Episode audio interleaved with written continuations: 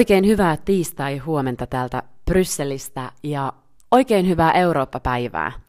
Se onkin täällä vapaa päivä EU-instituutioilla ja meillä on poika tuolla komission päiväkodissa ja sekin on tänään kiinni, eli meillä on täällä tänään sitten ilahduttamassa meidän puolitoistavuotias, meidän parikuukaudisen tytön lisäksi meidän Eurooppa-päivää ja ajateltiin, että lähdetään vähän viettämään sitä lasten kanssa, ää, lasten kanssa puuhailemaan ja, ja nauttimaan, nauttimaan nyt sitten Brysselin ää, lämpimästä keväästä. Meillä oli viikonloppuna jo semmoinen 25 astetta lämmintä ja varmasti kuuma kesä ympäri Eurooppaa tulossa.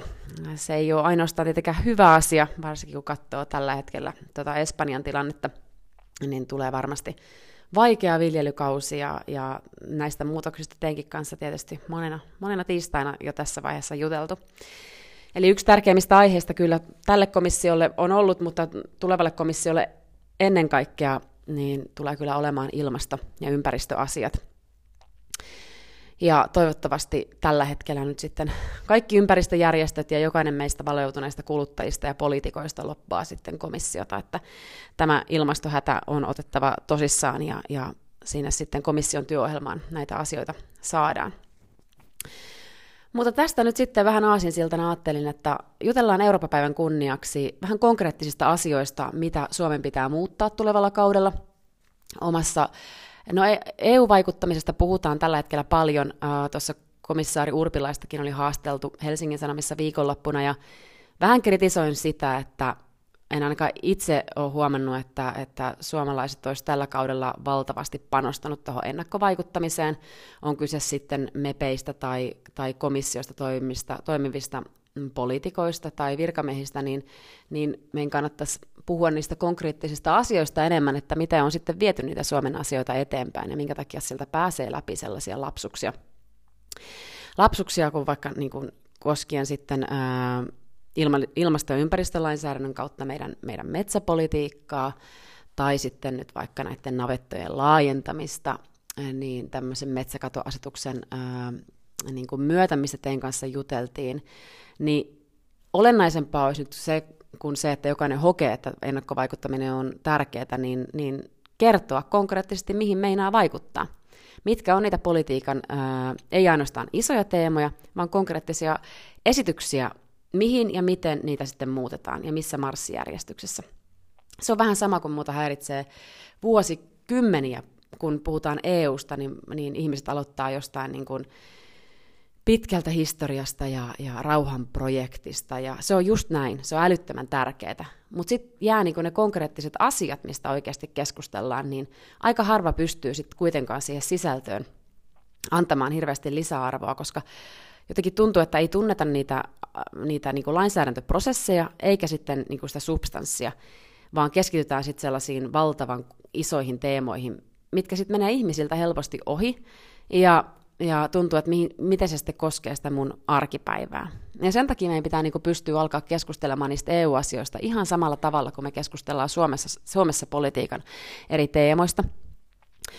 Sote on semmoinen asia, mihin varmaan harvalla meistä peruskuluttajista on ollut vuosikausia ymmärrystä niistä soten yksityiskohdista, mutta siitä huolimatta me ollaan kahvipöydissä keskusteltu sosiaali- ja terveydenhuollon uudistuksista Suomessa – ja monet sellaiset niin kuin, asiat, mitkä koskee meidän arkipäivää lainsäädäntötasolla, niin ne saa kansankielessä kuitenkin niin kuin, aiheita ja tulokulmia, mistä me kaikki keskustellaan. Ja samalla tavalla meidän pitäisi pystyä keskustelemaan sit näistä, näistä EU-asioista. Ja me yritän nyt tänäkin nostaa muutamia teemoja, mistä tuntuu, että itse puhuu jatkuvasti, mutta, mutta silloin kun tuntuu, että itse puhuu niistä jatkuvasti, niin aika harva niistä on kuitenkaan vielä siinä vaiheessa kuullut. Kiitos myös palautteesta podcastin uudistamisesta. Mä ajattelin, että teen jatkossa niin, että jätän vieläkin lyhyemmälle aina sen EU-viikon, koska valveutuneet ihmiset lukee niistä omista teemoistaan ja nostan vaan niin kuin, niitä merkittäviä asioita, mitä näen tuossa EU-viikossa, että mun mielestä semmoiselle laajemmalle kuulijakunnalle teistä, teitä alkaa olemaan niin paljon, että huomaa, että, että pitää olla aika tarkkana siinä, että ketä kiinnostaa etten aivan, aivan niin kuin yksityiskohtaisesti sen EU-viikon tietyt lainsäädäntö äh, hankkeet. Mutta tällä viikolla on tosiaan täysistunto meneillään tuolla Strasbourgissa.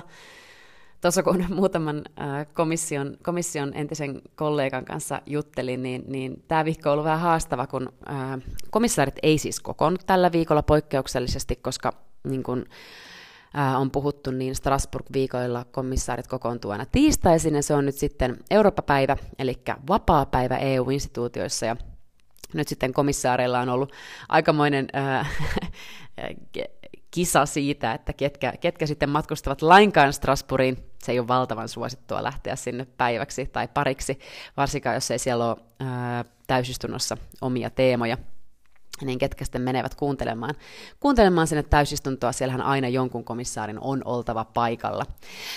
Mutta tota, eilen siellä oli keskustelu noista aseiden ja ammusten tuotannon lisäämisestä, minkä verran sitä tuetaan EU-budjetin kautta ja miten sitä saadaan nopeutettua sitä aikataulua, että sinne saataisiin lisärahoitusta mahdollisesti jo tässä kuussa. Ja tänään sitten siellä on Eurooppa-päivän kunniaksi Saksan liittokansleri Olaf Scholz puhuu, Scholz puhuu tänään parlamentissa. Sitä kannattaa ehkä seurata. Scholzilta on odotettu, odotettiin ehkä enemmän varsinkin tuossa talouspuolella näkemyksiä, ja hän on jäänyt todella heikoksi johtajaksi Saksassa, mitä tulee Eurooppa-politiikkaan ja EU-politiikkaan ylipäätään. Katsotaan, nähdäänkö tänään mitään linjanvetoja vai onko se tämmöinen aika lattea. Veikkaan itse, että sieltä ei mitään suuria linjoja saada tänäänkään aikaan, mutta katsotaan, mitä sieltä on tulossa.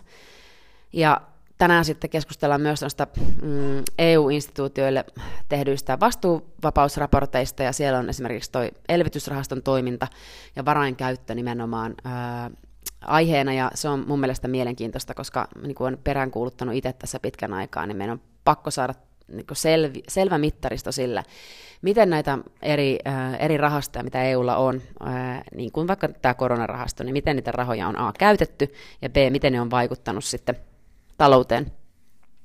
Ja samoin sitten ylipäätään varainkäyttöä, niin sen täytyy olla vieläkin paremmin mitattavaa, kannattaako sinne sitten niitä suoria tukia. Tässäkään määrin, kun EU tällä hetkellä, EU tällä hetkellä antaa, niin, niin laittaa menemään.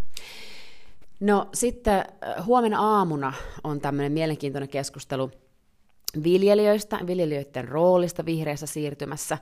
Ja siellä on esimerkiksi parlamentin isoin ryhmä EPP on ollut huolissaan siitä, että että komissio ei kuuntele sit tarpeeksi näitä ruoantuottajia, kun ne tekee näitä esityksiä tästä vihreästä siirtymästä ja lainsäädännöstä.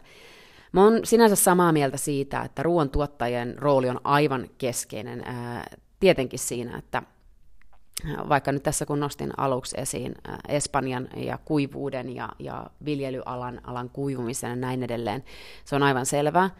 Mutta totta kai meidän pitää, niin kun, näitä, näitä esitysten pitää olla järkeviä. Mitä tulee sitten ennallistamiseen, mitä tulee kasvesuojeluaineiden käyttöön, niiden rajoittamiseen, elintarviketurvallisuuteen ja näin edespäin. Ää, mutta tämän, tämänkin sanottua, niin, niin täytyy sanoa, että, että totta kai tässä on valtavan iso, isoja ilmastopoliittisia asioita, mitä sit komissio on halunnut edistää. Ja nämä ei saisi olla vastakkain, vaan tässä pitää olla niin kuin suora vuoropuhelu viljelijöiden lainsäädäntöjen kesken siinä, että ilmastopolitiikkaa pitää tehdä kunnianhimoisesti, mutta se ei saa sitten tapahtua niin, että, että toiset kokee, että se on, se on epäreilua, koska siinä tapauksessa me ei saada kaikkia mukaan ja siinä, vaihe, siinä tapauksessa me ei myöskään saada tätä kriisiä hallintaan. Ja siitä on kyllä samaa mieltä sitten, että tämän vuoropuhelun pitää olla vieläkin tiiviimpää. Katsotaan, minkälainen keskustelu huomenna nyt sitten saadaan, saadaan aikaan.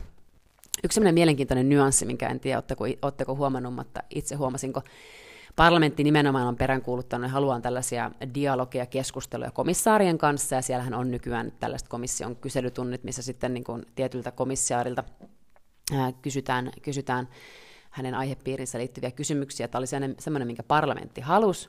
Ja sitten kun katsoo, että kuinka monet mepit oikeasti osallistuu näihin keskusteluihin, niin siellä on niin kuin aivan kourallinen meppejä paikalla seuraamassa näitä kyselytunteja. Ja tämä on minusta vähän häiritsevää, että miksi vaaditaan tällaista vuoropuhelua, jos siellä ei oikeasti olla kuitenkaan paikalla niitä kuuntelemassa. Mutta tämmöinen nyanssi vaan, minkä huomasin tuolta parlamentin puolelta.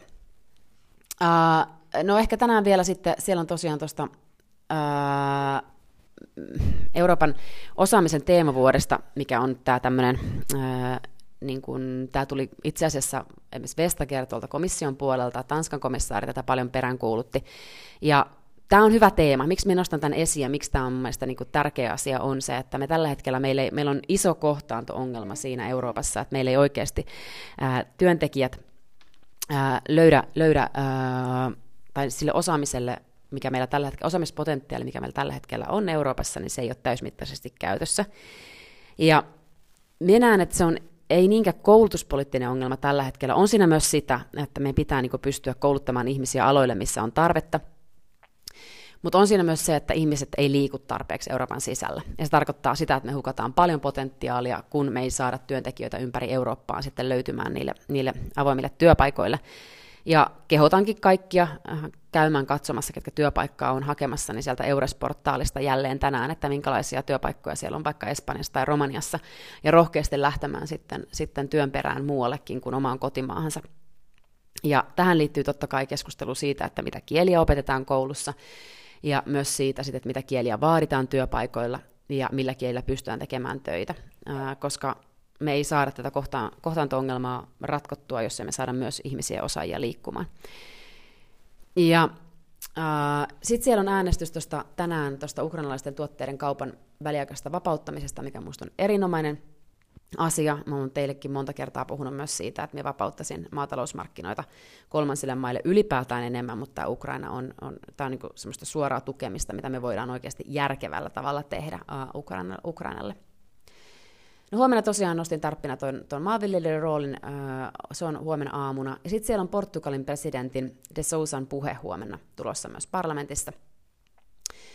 Ja sitten siellä on mun mielestä ehkä ihan vähän ironista, mutta siellä on tämä korruptiovastaisen lainsäädäntökehyksen päivittäminen äh, huomenna, mutta parlamentin on tietenkin katsottava aika paljon itse peiliin nyt tässä, kun, kun käydään käräjiä, äh, käräjiä muun muassa parlamentin varapuhemiehen Eva Kailin ja, ja muiden ää, entisten, entisten meppien ja nykyisten meppiavustajien osalta korruptiosta. Ja tämä skandaali, mikä, mikä parlamentissa, parlamentista paljastui, niin tuntuu vain paisuvan. Siellähän on nyt sanottu, että Kaili on käyttänyt myös avustajien, avustajille tarkoitettuja rahoja väärin ja näin edespäin. Ja tämän pitää olla todella paljon läpinä, läpinäkyvämpää tämä toiminta myös parlamentissa. Tämmöisiä korruptiovyyhtejä ei saa, ei saa kerta kaikkiaan syntyä demokratian kehdossa Euroopan unionissa.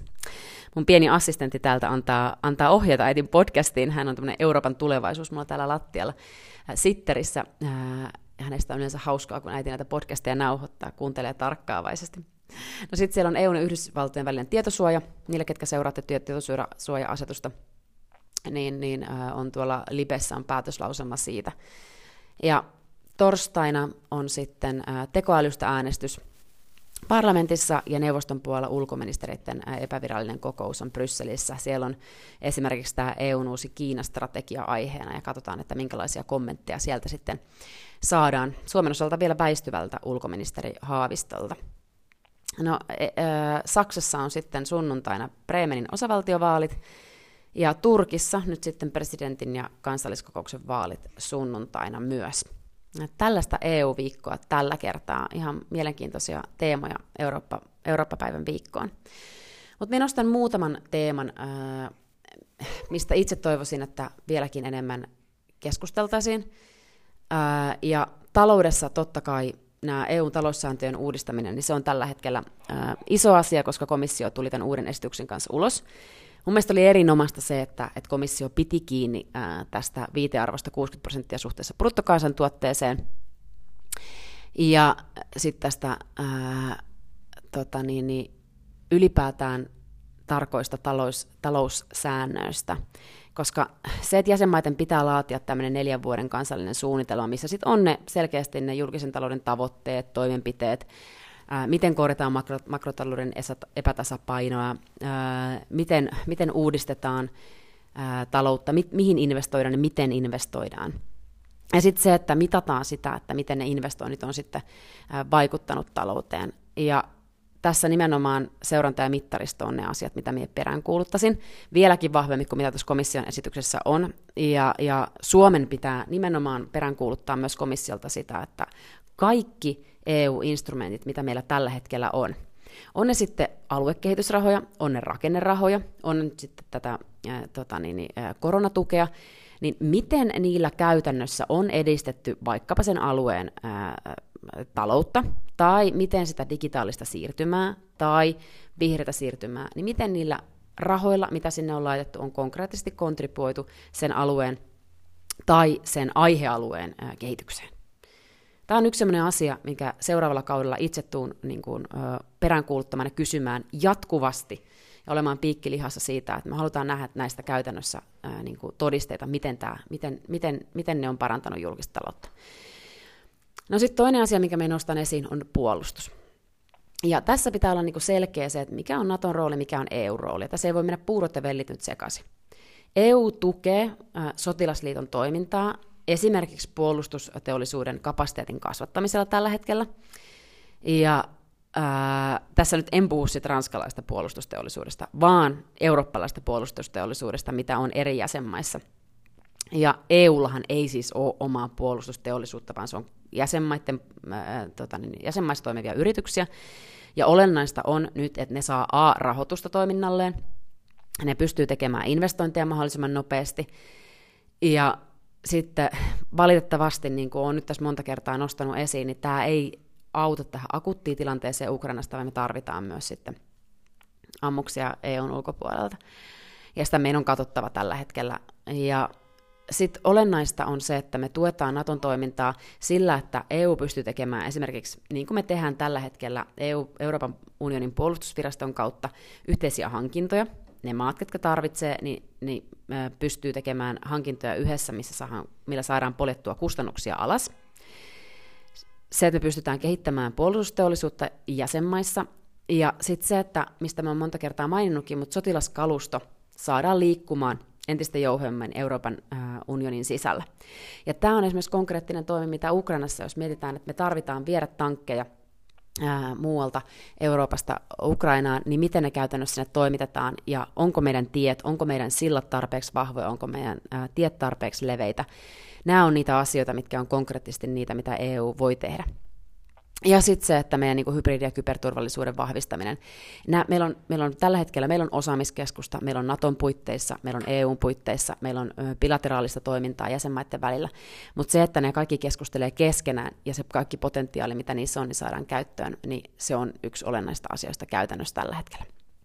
Ja EUllahan on tällä hetkellä siis on puolustusvirasto, mikä on jäsenmaiden konklaavi, ja siellä on sitten käytännössä niin kuin myös vaikka Suomen puolustusvoimista henkilökuntaa, ja siellä tehdään sitten hyvin tämmöistä teknistä työtä, eri tällaisten pysyvän rakenteellisen yhteistyön ö, projektien, niitä on taitaa olla tällä hetkellä 60 projektia, mitä siellä on meneillään, ja niiden puitteissa.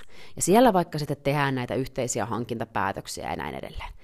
Ja sitten komission sisällä on taas sitten puolustuksesta vastaava pääosasto, ja siellä katsotaan paljon sitten myös niin kuin sisämarkkinoiden kannalta näitä asioita, kokonaisen puolustusyhteistyön ja strategioiden kannalta asioita.